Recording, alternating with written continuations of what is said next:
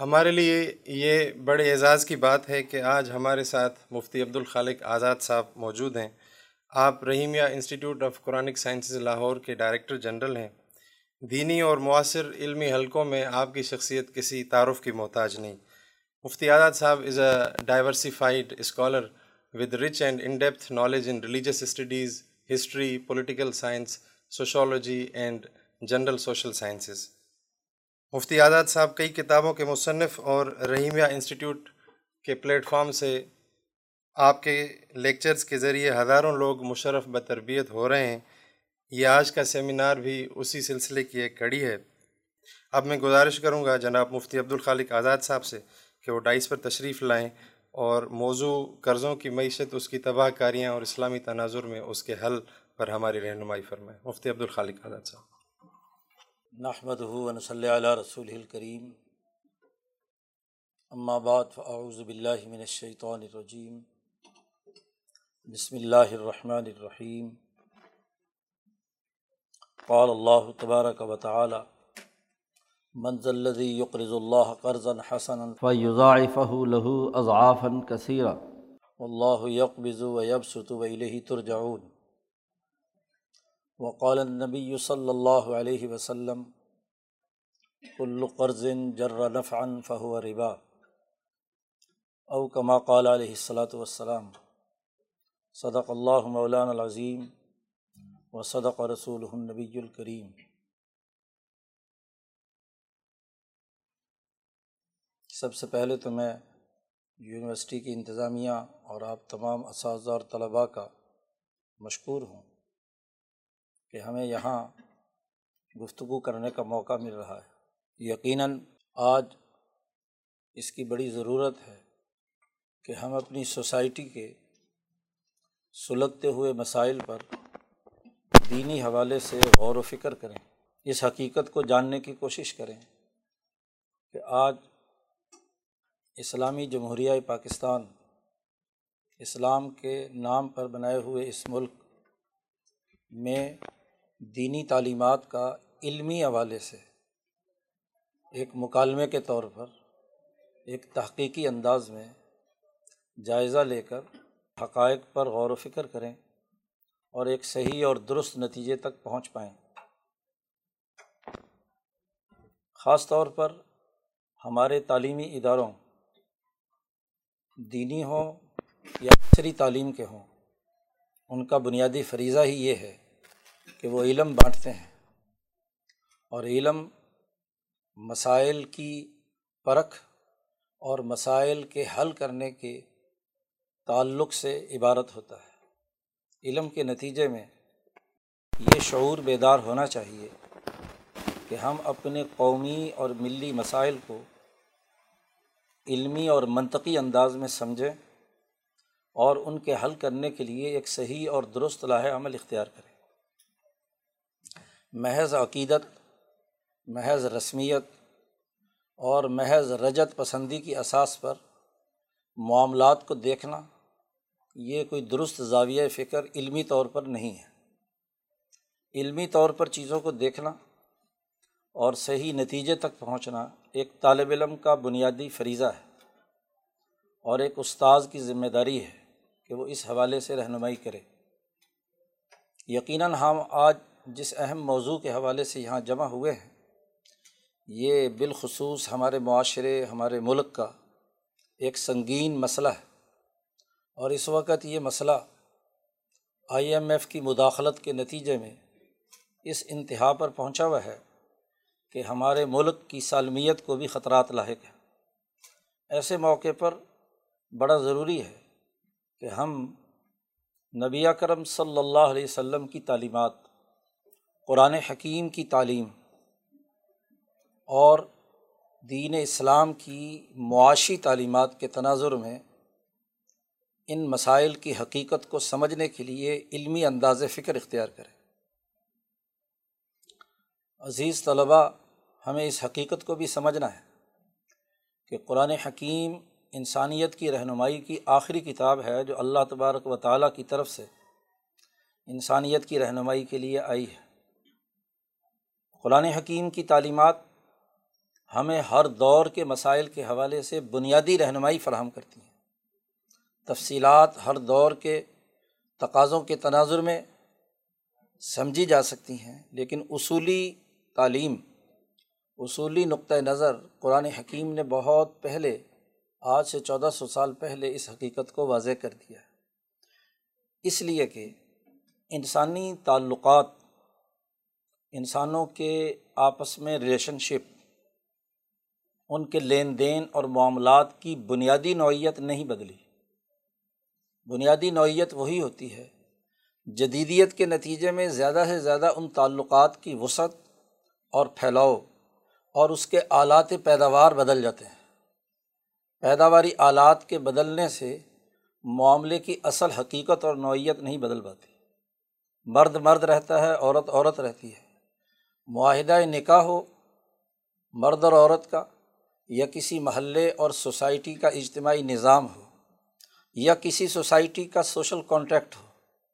معاہدہ عمرانی جسے کہا جاتا ہے۔ وہ بنیادی طور پر اس کے ایلیمنٹس اور ان کی ورکنگ ریلیشن شپ وہ ایک ہی رہتی ہے۔ بدلتے ہیں تو ان تمام امور کو انجام دینے کے آلات یا نئے انداز اور اسلوب۔ تو جب انسانی سوسائٹی مسلسل اپنے بنیادی حقائق پر استوار ہے، تو اس کے جو بنیادی اثاثی اصول ہیں جو قرآن حکیم نے آج سے چودہ سو سال پہلے واضح کیے ہیں، وہ بھی اپنی بنیاد کے اعتبار سے رہتی دنیا تک انسانیت کے لیے آخری ہیں۔ اسی لیے حضرت محمد مصطفیٰ صلی اللہ علیہ وسلم وہ آخری نبی ہیں، ان کے بعد کوئی نبی نہیں آئے گا۔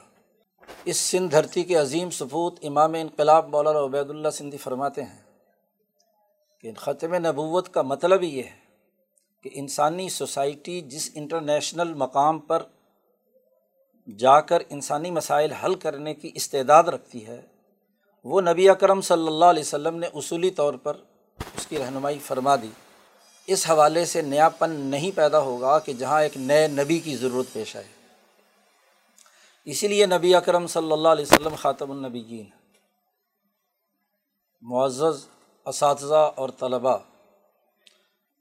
اب ہم اپنے موضوع کی طرف آتے ہیں۔ اس موضوع کا بنیادی تعلق انسانی معاشی معاملات سے ہے۔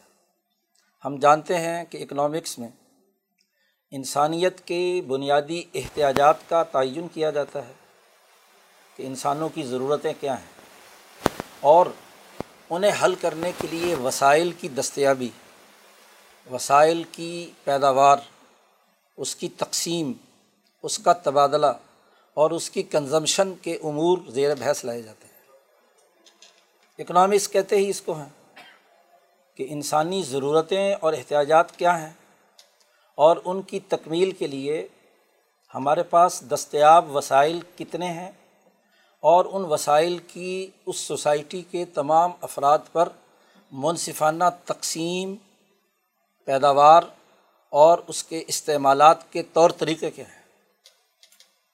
تو بڑا وسیع موضوع ہے، جس میں پروڈکشن آف ویلتھ بھی ہے ڈسٹریبیوشن آف ویلتھ بھی ہے ٹریڈنگ بھی اسی میں شامل ہے اور اس کی کنزمشن کے امور بھی چار بنیادی عناصر پر اکنامکس بیس کرتی ہے۔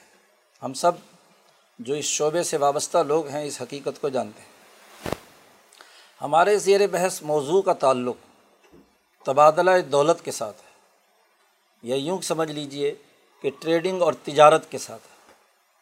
کہ جب افراد نے اپنے پیداواری عمل کے ذریعے سے تخلیق دولت کی ہے، پیدائش دولت کا عمل مکمل ہوا ہے، تو یقیناً افراد کے درمیان سوسائٹی کے مختلف گروہوں کے درمیان اس پیداوار کی تقسیم کے بعد تبادلے کا عمل ضرور ہوگا۔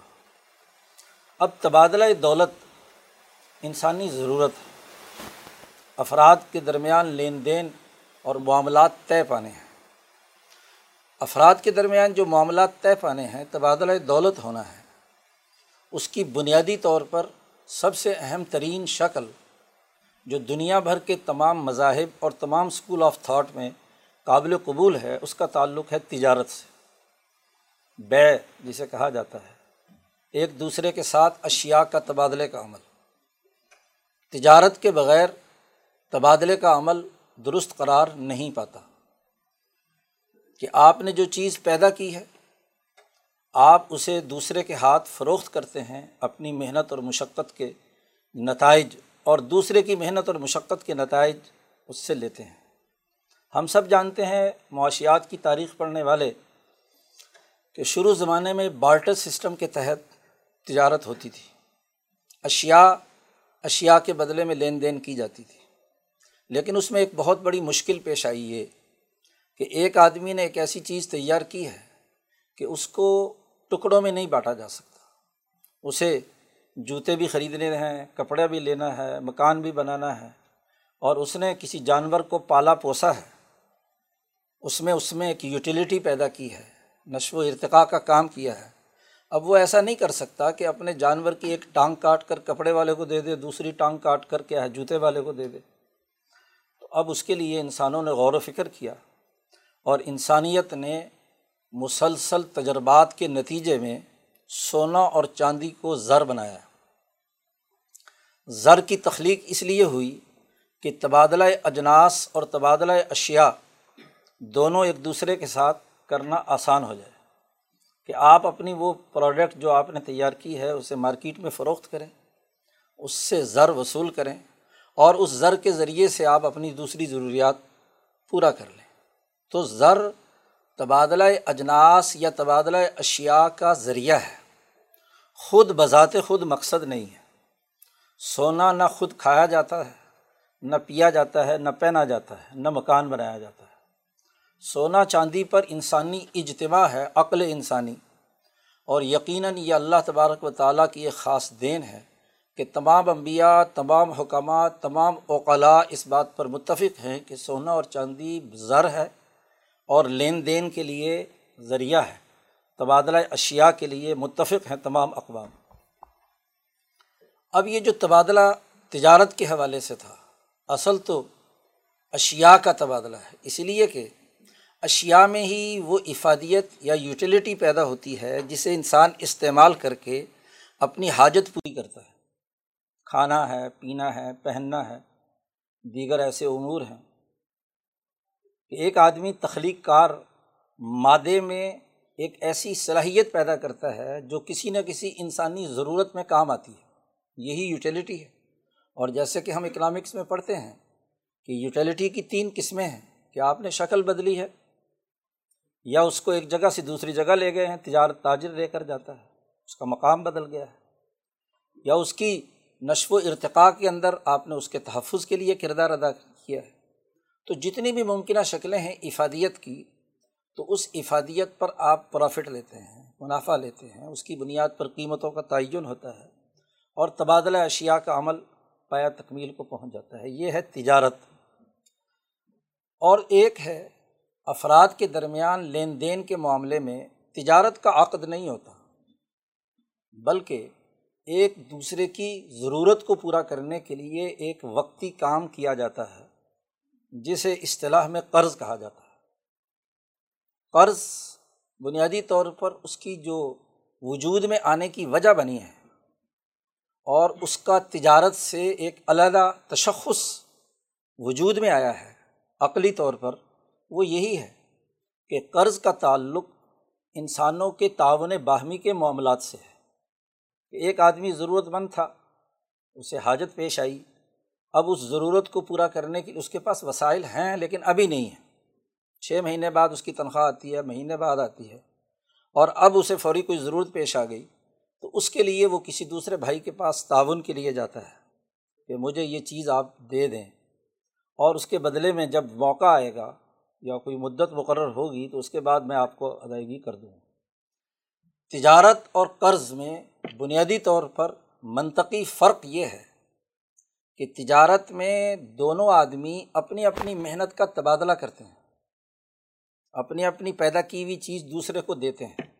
اور زر درمیان میں واسطہ بنتا ہے، اعلیٰ مبادلہ ہے۔ وہ اس ایکسچینج کرنے کے لیے ایک ذریعہ ہے، ایک واسطہ ہے۔ وہ خود بذات خود مقصد نہیں ہوتا۔ اس کے ذریعے سے ہم اپنی کوئی دوسری ضرورت پوری کرنا چاہتے ہیں۔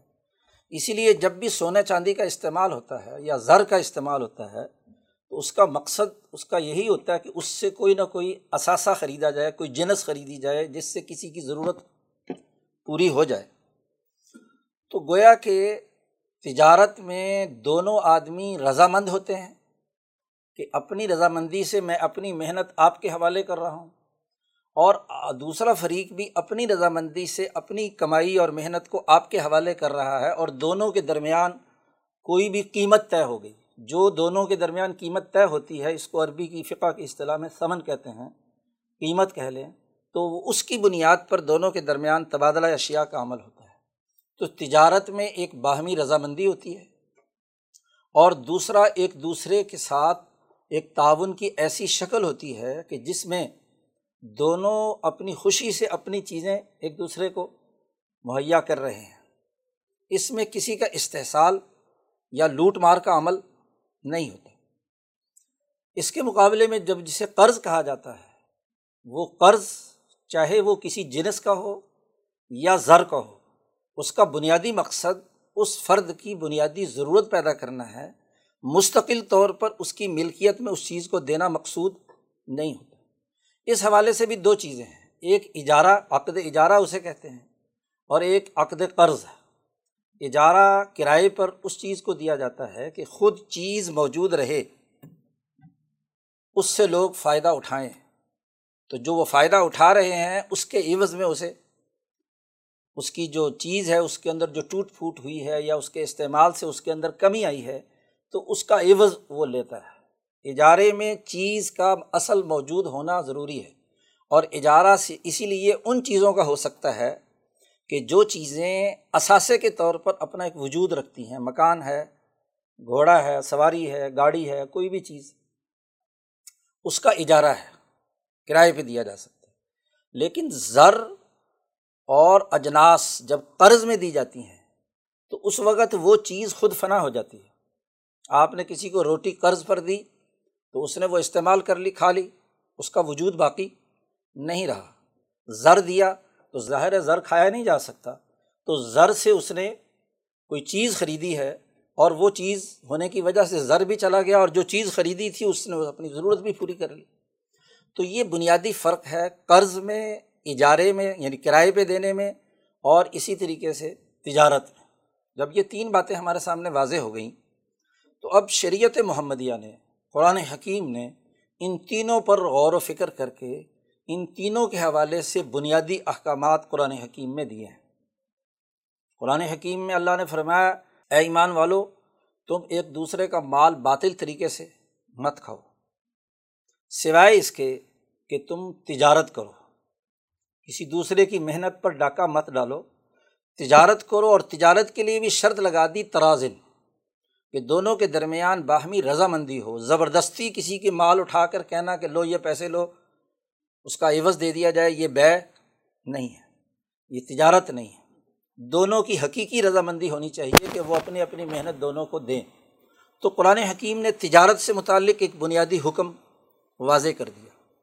اسی طریقے سے نبی اکرم صلی اللہ علیہ وسلم کے عمل نے بھی اجارے کراؤل عرض سے متعلق بنیادی حکم دے دیا کہ جو چیزیں اپنا وجود برقرار رکھتی ہیں اور وجود کی برقراری کے ساتھ اس سے کوئی نفع اٹھایا جا سکتا ہے، تو اس نفع کے عوض میں آپ جی زمین جو ہے وہ مثلاً کراؤل عرض اس زمانے میں تھا، اس پر سینکڑوں حدیثیں ہیں بخاری، مسلم میں، تو وہ کرائے کا ایک اجارے کا الگ ایک معاملہ ہے۔ ایسے ہی اس اجارے میں اس فرد کا اجارہ بھی ہے، جیسے موسا علیہ السلام نے حضرت شعیب علیہ السلام کی دس سال مزدوری کی، اور اس کے عوض میں کیا ہے؟ ان کی شادی اور باقی جو ضروریات ہیں وہ ان کی پوری ہوئی۔ اجارہ جسمانی ہو، کیونکہ جسم موجود ہے، اس کی ہر روز کی جو افادیت ہے وہ بیچی جا رہی ہے۔ تو اجارہ فرد کا ہو یا کسی شے کا ہو، تو اس کو جائز قرار دیا گیا، اس کو درست قرار دیا گیا۔ اب باقی رہا معاملہ عقد کا، عقد قرض جسے کہتے ہیں۔ تو عقد قرض کے بارے میں قرآن حکیم نے واضح اور دو ٹوک انداز میں حکم دے دیا کہ یہ عقد قرض صرف اور صرف عقد تبرع ہے۔ عربی میں، فقہ میں، معاشیات میں، فقہی معاشیات میں اس کو عقد تبرع کہا جاتا ہے۔ عقد تبرع کا مطلب یہ ہے کہ آپ کسی کو اپنی چیز فری استعمال کرنے کے لیے دیں گے، اس پر کوئی نفع وصول نہیں کریں گے۔ خود نبی اکرم صلی اللہ علیہ وسلم نے یہ قرض لیا ہے۔ اور قرض کی ادائیگی کی ہے۔ ازواج متحرات کے ہاں ایسا معاملہ رہا ہے کہ قرض لیا ہے، لیکن قرض کے لیے قرض حسنہ کی اطلاق، یہ جو آیت ابھی میں نے خطبے میں تلاوت کی تھی، اس میں اللہ پاک نے یہی ارشاد فرمایا ہے کہ کون آدمی ایسا ہے جو اللہ کو قرض دے قرض حسنہ۔ اس کو قرض حسنہ اس لیے کہا گیا کہ یہ اللہ کو قرض دینے کا مطلب ہے اللہ کی مخلوق کو۔ ظاہر ہے اللہ کو تو بھوک پیاس کی ضرورت نہیں ہے، احتیاج نہیں ہے۔ اللہ کی جو مخلوق ہے، محتاج ہے، اس پر خرچ کرنا یعنی یا تو یہ آپ صدقہ کر دیں۔ اگر آپ میں ہمت اور طاقت ہے اور اتنی صلاحیت ہے، آپ پسلی اتنی ہے تو ایک آدمی آپ کے ضرورت مند آیا ہے تو آپ اس کو صدقہ کر دیں، خیرات کر دیں، مال دے دیں فری میں کہ ٹھیک ہے جی میری محنت ہے، میں آپ کو گفٹ کر رہا ہوں۔ ہبا لے لو، صدقہ لے لو، اس کی مختلف شکلیں ہیں۔ تو یا تو یہ کریں۔ یہ ہے قرض کی اعلیٰ ترین شکل۔ اور دوسری شکل یہ کہ بھائی ایک آدمی کہے کہ میری اتنی پسلی نہیں ہے کہ میں یہ مکمل طور پر تمہیں، میں نے جو بچت رکھی ہوئی ہے وہ اگلے کچھ مرحلے کے لیے مجھے ضرورت پیش آئے گی، تو آپ کے پاس وسائل آ جائیں تو میرا یہ قرض واپس کریں گے، یہ قرض حسنہ ہے، اس پر کوئی نفع یا کوئی پرافٹ وصول نہیں کریں گے۔ تو اس کو کہتے ہیں عقد تبرو کہ آپ نے دوسرے کو بغیر کسی منفعت کے، بغیر کسی فائدے کے، بغیر کسی شرط کے کسی چیز کو استعمال کرنے کا دے دیا۔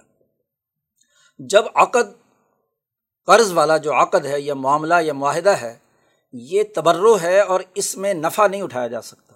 تو اسی حقیقت کے تناظر میں نبی اکرم صلی اللہ علیہ وسلم کی یہ حدیث مشہور حدیث ہے، صحیح حدیث ہے، بہت ساری کتابوں میں ہے کہ کلو قرض جرا نفع فہو ربا۔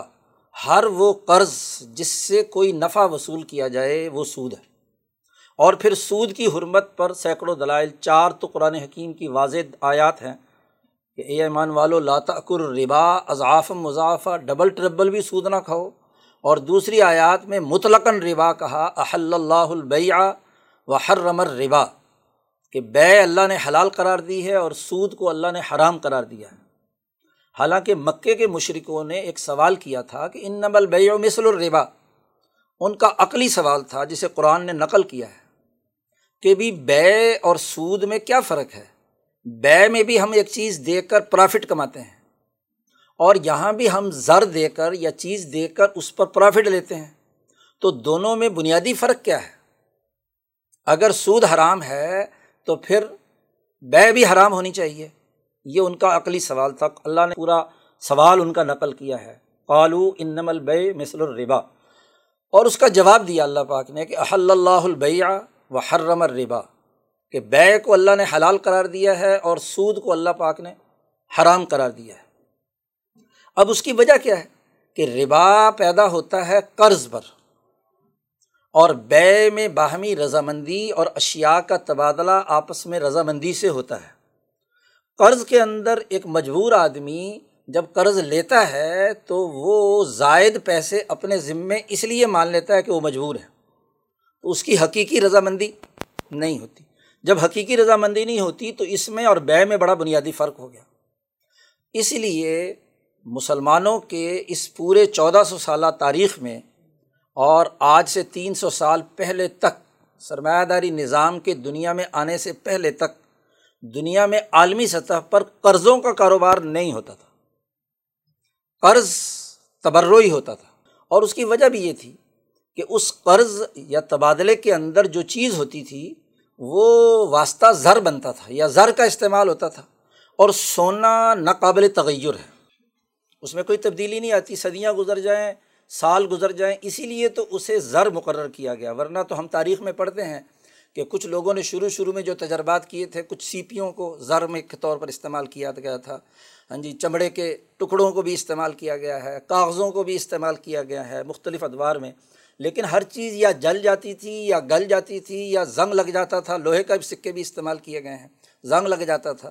لیکن سونا چاندی ایک ایسا زر اسی لیے بنا کہ یہ صدیاں گزرنے کے باوجود نہ اسے زنگ لگتا ہے نہ اس میں کوئی کمی ہوتی ہے، نہ کوئی اور باقی مسائل ہوتے ہیں۔ اس لیے اس کو ممکن حد تک عرضی دھاتوں میں سونا اور چاندی ایسا ہے جو کم، بہت کم یعنی گھستا ہے۔ تو اس لیے اسے زر کے طور پر انسانیت نے منتخب کیا تھا۔ تو اب زر کی اساس پر یا تو بے ہوگی یا زیادہ سے زیادہ اجارہ ہو سکتا ہے۔ قرض کی صورت نہیں ہو سکتی۔ اس کو قرآن حکیم نے ممنوع قرار دے دیا اور جو قرض پر چیز وصول کی جاتی تھی، مکے کے مشرق بھی یہ کرتے تھے۔ اس کے بعد کیسر و کسرا کے ہاں بھی یہ نظام موجود تھا کہ سود خوری کا، کہ اس قرض کو دے کر اس کی اساس پر منافع اور منفت کرنا یعنی گویا کہ قرض کو کاروبار کی اساس بنا لیا گیا۔ یہی وہ سوال اور ذہن میں بات تھی مکے کے مشرقوں اب آپ دیکھیے کہ ایک طرف تو دین اسلام کی واضح تعلیمات ہیں ان تینوں دائروں میں، بے میں، اجارے میں اور قرض یا اس کے نتیجے میں سود حاصل کرنے میں۔ انسانیت ترقی انہیں مراحل کی بنیاد پر دنیا بھر میں کرتی رہی۔ ہم سب جانتے ہیں جو کیپٹلزم پڑھتے ہیں کہ ایڈم اسمتھ پہلا وہ مفکر ہے کہ جس نے اخلاقیات کا، حالانکہ پروفیسر ہے لیکن وہ اس نے آ کر سب سے پہلے دولت اقوام میں اس بات کو واضح کیا اور خاص طور پر اس تناظر میں کہ برطانیہ کو زر دنیا بھر سے اکٹھا کرنا، جس کے پاس زر ہے، وہ طاقتور ہے۔ جی زر کی کلیکشن کا ایک نظریہ اس نے دیا، کیونکہ وہ خود ریونیو کلیکٹر تھا۔ لندن میں اس کا پورا تجربہ ہاں جی ریونیو کلیکشن کا تھا۔ تو ریونیو افسر جو ہے، وہ پیسے ہی جمع کرتا ہے۔ تو اسی ذہن کے ساتھ، ادھر سے وہ اخلاقیات کا پروفیسر بھی ہے۔ اخلاقیات کی کچھ باتیں اس نے دولت اقوام کے شروع میں چار پانچ امور بیان کیے ہیں۔ عدل بھی بیان کیا ہے، امن بھی بیان کیا ہے، باقی چیزیں بھی بیان کی ہیں، سیکورٹی بھی بیان کی ہے۔ لیکن اسی کے ساتھ ساتھ اس نے جو بنیادی اور خطرناک نظریہ دیا، وہ یہ جو مکے کے مشرقوں نے کہا تھا ان نمل بیو مثل الربا۔ بے اور سود یا قرض کے عقد میں کیا فرق ہے؟ کوئی فرق نہیں ہے۔ اس لیے اس نے کہا کہ زر جو ہے، یہ بنیاد ہے، بلکہ اسے اصل قرار دے دیا۔ ہم جانتے ہیں کہ وہ دور مرکنٹائلزم تھا، تجارتی نظریہ زر۔ ہاں جی اس زمانے میں یورپ کے اندر، بالخصوص برطانیہ میں اور یورپ کی ان ان علاقوں میں پھیلا ہوا تھا۔ اور اسی کی بنیاد پر وہ اون کی تجارت اور فیوڈلزم سے کنورٹ ہو کر ایک دوسری طرف سوسائٹی جا رہی تھی، جس میں زمین کو بنیاد بنائے بغیر زر کو بنیاد بنا کر لین دین اور تجارت کی اثاسیات قائم کی گئیں۔ یعنی زر کو ایک ایسا عامل پیدائش دولت بنا دیا گیا کہ زر جہاں بھی ہو، چاہے وہ اثاثے کی شکل میں ہو یا سونے چاندی کی شکل میں ہو، جیسے بھی ہو، وہ ایک کیپٹل ہے اور کیپٹل اصل ہے۔ وہی مزدور کی مزدوری کا تعین کرنے کے لیے کام کرے گا۔ اس لیے کہا کہ لیبر کے پاس پرچیزنگ پاور نہیں ہوتی، سرمایہ کے پاس ہوتی ہے، زر کے پاس ہوتی ہے۔ تو جتنے بھی اصول انسانیت سے ماورہ ہو کر زر کو بنیاد بنا کر بنائے، وہ سرمایہ داری نظام نے متعارف کرائے۔ اور پھر آپ دیکھیے کہ اسی زمانے میں باوجود اس بات کے کہ وہ نظریہ زر کا بانی ہے، اس کے باوجود اسی کی کتاب ہم پڑھیں، تو ایسٹ انڈیا کمپنی نے اس زر سے بھی آگے بڑھ کر ہندوستان کو جو لوٹا تھا، اس پر اس کی تنقید اسی کتاب میں موجود ہے۔ اس نے کہا کہ یہ بڑی ثفاقیت ہے کہ بغیر کسی تجارت کے ہندوستان سے زر اکٹھا کر کے برطانیہ لے کر آنا یہ غیر قانونی بات ہے۔ کمپنی کے اس تصور پر، بلکہ اور کمپنیوں کے اس تصور پر اس نے کڑی تنقید کیا کہ یہ تو چوری ہے، یہ تو ڈاکہ ہے کہ آپ دوسرے ملک میں بغیر کسی تجارت کے یا بغیر کسی قرض کے، ریٹرن کے آپ لوٹ کر لے کر آئیں اور لوٹ کا لفظ انگریزی ڈکشنری میں داخل کر دیا جائے۔ تو یہ بات سرے سے کیا ہے؟ غلط ہے۔ لیکن جیسے ہی صنعتی دور کا آغاز ہوتا ہے، سترہ سو ننانوے میں، اور اس کے بعد صنعت آگے بڑھتی ہے، تو وہی جو نظریہ زر ہے، وہ صنعتی دور کے اندر آ کر ایک پورا، ایک مستقل، ایک سسٹم میں ڈھل گیا کہ قرضوں کی معیشت۔ دنیا بھر میں قرضوں کی معیشت کے پچھلے تین سو سالہ دور میں انسانیت کا جو حال ہوا ہے، وہ ہمارے سب کے سامنے ہے۔ ہم سب تاریخ جانتے ہیں کہ خود امریکہ امریکہ کے فیڈرل ریزرو بینک کو اپنے قومی دائرے کے اندر لانے کے لیے، جس بات پر دستخط کرنے کے لیے تیار تھا، بینک آف انگلینڈ یا وہ پرائیویٹ سرمایہ دار جنہوں نے زر کا کاروبار امریکہ میں کیا ہوا تھا، اور اس وقت بھی Federal Reserve Bank of America وہ پرائیویٹ ہے، حکومت کا نہیں ہے۔ حکومت اس کی محتاج یا اس کی مقروض ہے۔ تو گویا کہ پرائیویٹ سرمایہ داروں کا جنہوں نے زر پر کنٹرول حاصل کر کے زر کے قرضے دیں اب ان کے پاس قرضوں کی معیشت میں کیا ہے؟ کہ پیسے زیادہ سے زیادہ قرضوں میں دیے جائیں اور قرضوں کا سود وصول کیا جائے۔ قرض کا جب بھی نفع لیا جائے گا وہ سود ہے۔ اور جب وہ سود کی شکل میں ہوگا تو گویا کہ قرض دینے والا اور کوئی صنعتی، تجارتی یا کوئی پیداواری عمل نہیں کر رہا۔ پروڈکشن آف ویلتھ کے بنیادی جو ذرائع ہیں وہ تو تین ہیں۔ یا تجارت ہوگی، یا زراعت ہوگی، یا صنعت ہوگی۔ ان تینوں سے ماورا دولت کمانے کا طریقہ تو زر کو کرائے پر دینے کا ہے۔ تو پہلے تو یہ مغالطہ پیدا کیا گیا کہ جیسے اشیا یا اجناس اثاثہ ہیں اور ان کی خرید و فروخت سے پرافٹ کمایا جا سکتا ہے، تو زر بھی ایک اثاثہ ہے۔ کیپٹل کا حصہ قرار دے دیا گیا اور اس زر کے نتیجے میں اس کا ریٹرن لینا بھی ویسے ہی درست ہوا جیسے بے اور لین دین سے ہوا کرتا ہے۔ تو یہ ایک بہت بڑا مغالطہ ہماری اکنامکس کی کتابوں میں موجود ہے اور اس کی بنیاد پر ذہن سازی کی جاتی ہے کیپٹلزم کی طرف سے۔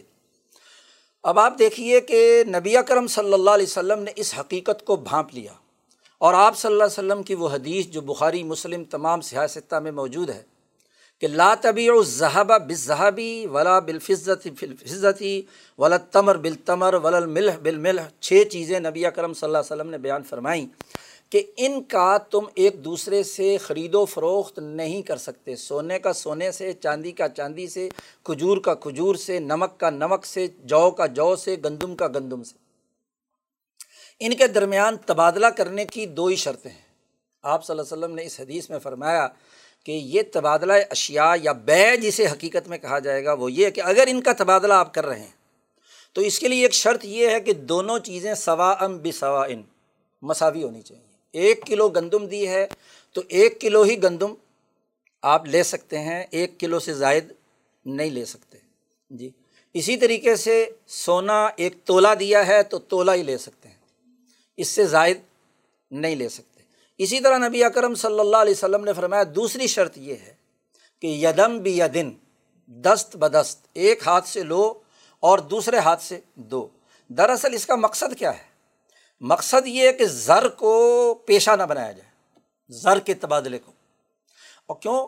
کہ اگر آپ نے ایک تولا سونا دے کر دوسرے سے بھی ایک تولا سونا ہی لینا ہے اور فوری طور پر لینا ہے، تو کیا فرق ہے؟ اس بے کا کوئی فائدہ؟ کوئی ضرورت انسان کی پوری؟ تو یہ تو ایک فضول عمل ہوگا نا اتنا ہی سونا آپ کے پاس پہلے سے ہے اور آپ نے وہ دیا اور اتنا ہی لیا۔ اتنی گندم آپ کے پاس ہے، اتنی ہی گندم آپ لے رہے ہیں، تو کیا فائدہ؟ تو دو شرطیں بنا دیں ایک تو یہ کہ اس میں ادھار نہیں ہوگا۔ اگر ادھار ہوا تو یہ بے کے دائرے سے نکل کر یہ عقد قرض کے دائرے میں چلا گیا۔ کیونکہ معاملات کے اندر حقیقت اصل ہوتی ہے، لفظی اصطلاح بدلتی رہتی ہے۔ تو یہ تو قرض کی تعریف اور اس کے دائرے میں داخل ہو گیا، یہ اب بے نہیں رہا۔ تو آپ صلی اللہ علیہ وسلم کا مقصد بنیادی طور پر یہ ہے کہ آپ صلی اللہ علیہ وسلم پوری دنیا کی ایک واحد کرنسی جس پر پوری انسانیت متفق ہے، وہ برقرار رہنی چاہیے۔ نبی اکرم صلی اللہ علیہ وسلم کی جو بیست ہوئی ہے، اس خطے کے عظیم و فکر ہیں امام شاہ ولی اللہ دہلوی اور ان کے بڑے عظیم شاعر ہیں امام انقلاب مولانا عبید اللہ سندھی۔ وہ فرماتے ہیں کہ یہ حدیث اس حقیقت کی نشاندہی کرتی ہے۔ اسلام کا ایک اقتصادی نظام کے نام سے مولانا حفظ الرحمٰن سے ہاروی نے کتاب لکھی، وہ فرماتے ہیں کہ اصل مقصد بنیادی طور پر یہ ہے کہ رسول اللہ صلی اللہ علیہ وسلم بین الاقوامی سماج بنانے کے لیے آئے تھے۔ اقوام عالم، مشرق و مغرب، خود قرآن نے کہا ہے کہ اے نبی آپ اعلان کر دیجیے یا یوحناس انی رسول اللہ علیکم۔ اے لوگو، میں تم تمام کی طرف رسول بنا کر بھیجا گیا ہوں۔ تو جب اقوام عالم کا لین دین ہوگا، تو اس لین دین میں کرنسی ایسی ہونی چاہیے جس میں کسی قسم کا کوئی شک و شبہ نہ ہو۔ سونا امریکہ میں ہو، افریقہ میں ہو، یورپ میں ہو، ایشیا میں ہو، چین میں ہو، روس میں ہو، آسٹریلیا میں ہو، وہ ایک کرنسی ہے جس پر تمام انسانیت کا اتفاق ہے۔ اس لیے آپ صلی اللہ علیہ وسلم نے مانا فرما دیا کہ سونے کا سونے سے کاروبار نہیں ہو سکتا سوائے ان دو شرطوں کے۔ تو زر کا ایک عالمی نظام دین اسلام نے متعین کیا اور اس کے لیے لازمی قرار دے دیا کہ یہ عقد بے ہوگا، عقد ہاں جی تبرو یا قرض نہیں ہوگا۔ تو گویا کہ قرض کی ممانعت ہی کی اساس پر سود کی حرمت کا اصول سامنے آیا۔ ہے تو نبی کرم صلی اللہ علیہ وسلم کی تعلیم نے یہ ایک بڑا واضح فرق تینوں عقود، تینوں معاملات کے بارے میں بیان کر دیا۔ لیکن سرمایہ داری نے آ کر بے یا بزنس ایک بہت اچھا اصول ہے۔ بہت اچھی بات ہے، اس کے قوانین ہیں، اس کے ضابطے ہیں۔ لیکن جب قرض کو بھی بزنس کی بنیاد بنا دیا، تو آج اندازہ لگائیے اس وقت اگر ہم عالمی رپورٹس کا مطالعہ کریں، تو دنیا میں جتنی چیزوں کی خرید و فروخت ہوتی ہے، اشیاء یا اجناس، بشمول زر، کرنسیاں، ان میں ستر سے اسی فیصد حجم زر کی تجارت کا ہے۔ کرنسی کا لین دین ہے۔ پھر ایک اور دھوکہ دیا گیا اٹھارہ سو پچاسی سے، خاص طور پر اس ہندوستان میں، کہ سونے کو تو محفوظ کر لیا گیا۔ اور اس کی جگہ پہ ایک رسید ادا کر کے کہا، حامل رکا حاضہ کو مطالبے پر گورنر صاحب کی طرف سے ادا کی جائے گی، ایک رسید دے دی آپ کو۔ یعنی کاغذ دے دیا۔ اور اس کاغذ کی اب ایک سو بانوے ترانوے ملک بن گئے، ایک سو بانوے ترانوے کرنسیاں بن گئیں۔ اچھا جی ایک پہ تصویر امریکی صدر کی ہے، ایک پر پاکستان کے قومی رہنما کی ہے، ایک پر ہندوستان کے قومی رہنما کی ہے، ایک پر کسی اور۔ تو کاغذ کے تبادلے سے ہی پرافٹ کمایا جا رہا ہے۔ آج ہم کتنے بڑے المیے سے دو چار ہیں کہ ڈالر یہاں سے افغانستان میں پچاس روپے زیادہ کا بکتا ہے۔ یہاں سے ایک آدمی خریدتا ہے، لاکھوں ڈالر اور روزانہ وہ یہاں سے نکل کر دوسرے ملک میں جا رہے ہیں، ہم اپنے ڈال یعنی ایک ملک جس پر بین الاقوامی پابندیاں ہیں، کسی ملک نے سرکاری طور پر اسے تسلیم نہیں کیا، اس کے پاس ڈالر نہیں ہے، اس کا روپیہ ہاں جی ایک ڈالر کے مقابلے میں پچاسی روپے کا ہے اور ہمارا جو ہے وہ پونے تین سو پہ پہنچ گیا۔ جبکہ ہم دنیا بھر کے تسلیم شدہ ملک ہیں، دنیا بھر سے ہمارے پاس ڈالر بھی آ رہے ہیں، اس کے باوجود ہم ڈالر میں نیچے ہیں اور وہ ڈالر میں اونچے ہیں۔ تو بھائی کرنسی کا لین دین ہے نا۔ کہ دنیا کی عالمی تجارت اگر اسی فیصد کرنسی پر ہو رہی ہے، تو آپ بتلائیے کہ یہ کرنسی کا لین دین غیر پیداواری عمل ہے، غیر تخلیقی عمل ہے۔ معاشیات کی عقلی اصطلاح میں یہ غیر قانونی بات ہے کہ جو تبادلہ اشیاء کا مطلب تھوڑا انسانی احتیاجات کو پورا کرنا، اور انسانی احتیاجات پوری ہوتی ہیں اجناس اور اشیاء سے۔ تو اشیاء کے تبادلے کے بجائے زر کا تبادلہ اور وہ بھی کاغذ کا تبادلہ، جو صرف رسید ہے۔ پچھلے تین سو سال سے جو ہم پر دنیا بھر میں کیپٹلزم کے نام سے سسٹم مسلط ہے، ان میں سب سے بڑی خرابی قرضوں کا کاروبار ہے۔ اور اس قرضوں کے کاروبار کے نتیجے میں دنیا کا صرف تین سو، چار سو آدمی دنیا کی نوے، پچانوے فیصد دولت پر قابض ہیں۔ جی پچھلے کووڈ کے دو سالوں میں مختلف کمپنیاں، چند کمپنیاں انگلیوں پہ گنی جا سکتی ہیں جنہوں نے اربوں کا پرافٹ کمایا ہے۔ آپ بتلائیے کہ ایک فرد جو ہے زر کی تجارت کی بنیاد پر وہ اربوں کا کاروبار کر رہا ہے اور جبکہ اشیار اجناس اور خدمات جو ہیں وہ انسانوں کی مشترکہ ہیں۔ پچھلے دنوں فیس بک کی طرف سے ایک سیمینار، انٹرنیشنل سیمینار ہوا لاہور میں، تو مجھے وہاں خطاب کرنے کا موقع ملا اور انہوں نے کہا جی ہماری اخلاقیات کا تعین کریں آپ۔ کچھ اخلاقیات دباؤ ہے نا دنیا بھر سے۔ میں نے کہا بڑی بنیادی بات یہ ہے کہ فیس بک ہو واٹس ایپ ہو یا دوسری باقی چیزیں ہیں، یہ اس وقت دنیا کے کروڑوں اور اربوں انسانوں کی ورکنگ ریلیشن شپ سے پیداوار ہو رہی ہے۔ ان کا حصہ کیا ہے؟ ان کی تو جیب سے نکل رہا ہے، جو آدمی فیس بک استعمال کرتا ہے، جو واٹس ایپ استعمال کرتا ہے، ان اجتماعی محنت پر ایک آدمی جو اس کا مالک ہے، اس کے قبضے میں جا رہا ہے۔ اب وہ کس ایجنسی کا بندہ ہے، کس امریکی حکومت کا نمائندہ ہے جس کی بنیاد پر دنیا بھر کے وسائل سمٹ کر اسے ایک آدمی کے قبضے میں جا رہے ہیں اور جبکہ اسے استعمال اربوں لوگ کر رہے ہیں۔ تو اخلاقیات کا اصول تو یہ ہے کہ جس میں جتنے زیادہ انسانوں کی محنت شامل ہوئی ہے، ان کی اجتماعیت کا نتیجہ ہے تو جو پرافٹ ہے اس کے تناسب سے آنا چاہیے۔ تو وہ تو غائب ہو گیا۔ اب قرضوں کی اس معیشت کے نام پر جو کچھ دنیا بھر میں ہوا ہے، اس کے نتائج آج ہم بھگت رہے ہیں۔ انیس سو بائیس کے بعد قومی ریاستیں بنائی گئیں، لیگل ریاستیں۔ اور ان ریاستوں کی بندر بانٹ برطانیہ اور فرانس نے کی۔ اور جب جنگ عظیم دوم میں دو اور ملک میدان میں آ گئے، روس اور امریکہ، جو جنگ عظیم دوم کے فاتح تھے، ان چاروں ملکوں نے پانچواں اس وقت چین کی تو کوئی حیثیت نہیں تھی، وہ تو انگوٹھا ٹیک تھا جو یہاں کا شہنشاہ تھا چین کا، تو اس کو شامل کر کے پانچ ویٹو پاور نے اپنے مفادات کا عالمی معاشی نظام وجود میں لائے۔ قرضوں کی معیشت کا لیے ورلڈ بینک بنایا، آئی ایم ایف بنایا، اور پھر اندازہ لگائیے، پاکستان ابھی بنا نہیں ہے۔ انیس سو چھیالیس میں جناب مجوزہ ریاست پر گفتگو ہو رہی ہے کہ ایک الگ ریاست بنے گی، تو اس کا معاشی اور اقتصادی نظام کیا ہوگا؟ تو ماشاء اللہ آپ نے ورلڈ بینک سے ہاں جی قرضوں کی معیشت کا پہلے معاہدہ کیا ہے، ملک بعد میں بنا ہے۔ اور اس کی ٹریننگ کے لیے وزیر خزانہ جناب لیاقت علی خان جو متحدہ ہندوستان کے آخری وزیر خزانہ تھے، ان کا جو سیکرٹری تھا ہاں جی ملک غلام محمد جو پاکستان کا پہلا وزیر خزانہ بنا، وہ باقاعدہ ٹریننگ کے لیے کیا آئی ایم ایف گیا۔ چھ مہینے اس نے وہاں ٹریننگ حاصل کی ہے کہ اس عالمی قرضوں کی معیشت کے نظام کو پاکستان میں کیسے رائج کرنا ہے۔ اور پاکستان کی پہلی کیبنٹ میں ملک غلام محمد وزیر خزانہ بنا۔ اور فروری انیس سو اڑتالیس میں جو اس نے پہلا بجٹ پیش کیا وہ قرضوں کی معیشت کا تھا۔ تیس کروڑ قرضے لیے گئے اور دس کروڑ کے خسارے کا بجٹ پیش کیا گیا۔ ایٹی نائن کروڑ کا کل بجٹ تھا، جس میں چونتیس کروڑ آپ کے ہاں جی دفاع کے نام پر آپ کے لیے آیا تھا، ریلوے کے نام پر آیا تھا، اور بہت ہی کم انسانی ترقیات کے حوالے سے اس بجٹ میں اڑتالیس کے اخبارات اٹھا کر دیکھ لیں، پورا ڈیٹیل اس کے اندر موجود ہے۔ تو قرضوں کی معیشت میں آپ کو انیس سو چھیالیس میں ہی جکڑ لیا گیا اور آج تک سپریم کورٹ فیصلہ کرے کہ جی سود ختم کرو اور یہ کرو وہ کرو، حرمت سود کے سیمینار کرتے رہیں، ادھر ادھر کی باتیں کریں، لیکن بنیادی طور پر آپ قرضوں کی معیشت کو بنیاد بنا کر چل رہے ہیں۔ آپ کا اسٹیٹ بینک، آپ کی حکومت، آپ کا سسٹم، تو اس کے نیچے ہم، ہمارے کچھ خوش فہم لوگ ہیں کہ جی اسلامی بینکاری ہم نظام بنا رہے ہیں۔ بھلا قرضوں کی معیشت کو جب آپ نے اثاثی حیثیت دے دی تو اس کے ذیل میں اسلامی ہاں جی بینک یعنی اسلامی قرض اور اسلامی قرض کا ریٹرن اسلامی شکل تو یا بے ہے یا اجارے کی شکل ہے اور بے اور اجارہ اور قرض تینوں بالکل الگ الگ ہیں۔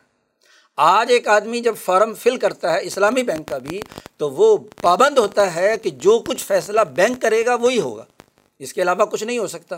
تو یہ کان ادھر سے نہیں، دوسری طرف سے پکڑنے والی بات ہے نا کہ جو اس کو اسلام کا چوگا پہنا دیا، ایک کاؤنٹر پر سبز ہاں جی پلیٹ لگا دی اور ایک پہ دوسری پلیٹ لگا دی اور کہا کہ جی یہ سودی بینک ہے اور یہ اسلامی بینک ہے۔ جنرل ضیاء الحق مرحوم نے جب یہ نظام بنانے کی کوشش کی تھی تو دو کمیٹیاں بنائی تھیں۔ ایک علماء کی جو مولانا تقی عثمانی کی سربراہی میں تھی اور ایک گورنر اسٹیٹ بینک اس وقت غلام اسحاق خان تھے۔ ان کی سربراہی میں ٹیکنیکل معاشی لوگوں کی، دونوں کی رپورٹیں ریکارڈ میں موجود ہیں۔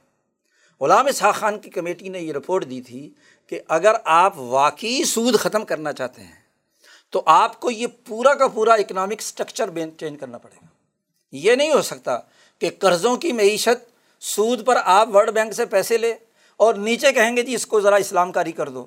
ایسا نہیں ہو سکتا۔ ٹیکنیکلی یہ ممکن نہیں ہے۔ لیکن چونکہ مذہبی لوگ جو ہے نا، یہ تمنائیں اور آرزوئیں پالتے ہیں۔ حقائق اور علمی دنیا کی بات نہیں ہوتی۔ اس کا نتیجہ کیا ہوا؟ کہ انہوں نے رپورٹ دی کہ نہیں جی ہو سکتا ہے۔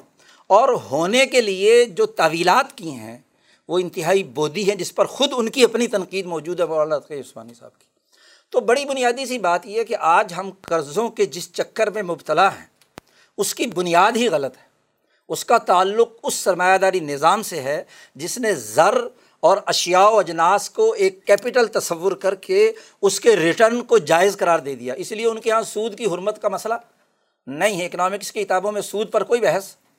جب ایک چیز کیپٹل قرار پائی تو اس کا ریٹرن خواہ وہ زر کی صورت میں ہو اشیا کی صورت میں ہو، مشینری کی صورت میں ہو، زمین کی صورت میں ہو، اس کا ریٹرن آنا ضروری ہے۔ خواہ آپ ہاں جی بیگ کے ذریعے سے لے آئیں، اجارے کے نام پر لے آئیں نام نہاد مزاربت کے ذریعے سے لے آئیں اور کسی اور طریقے سے قرض کے ذریعے سے لے آئیں، اس لیے بزنس کی تعریف آپ کے یہاں کی جاتی ہے جس کے ذریعے سے پرافٹ کمایا جائے۔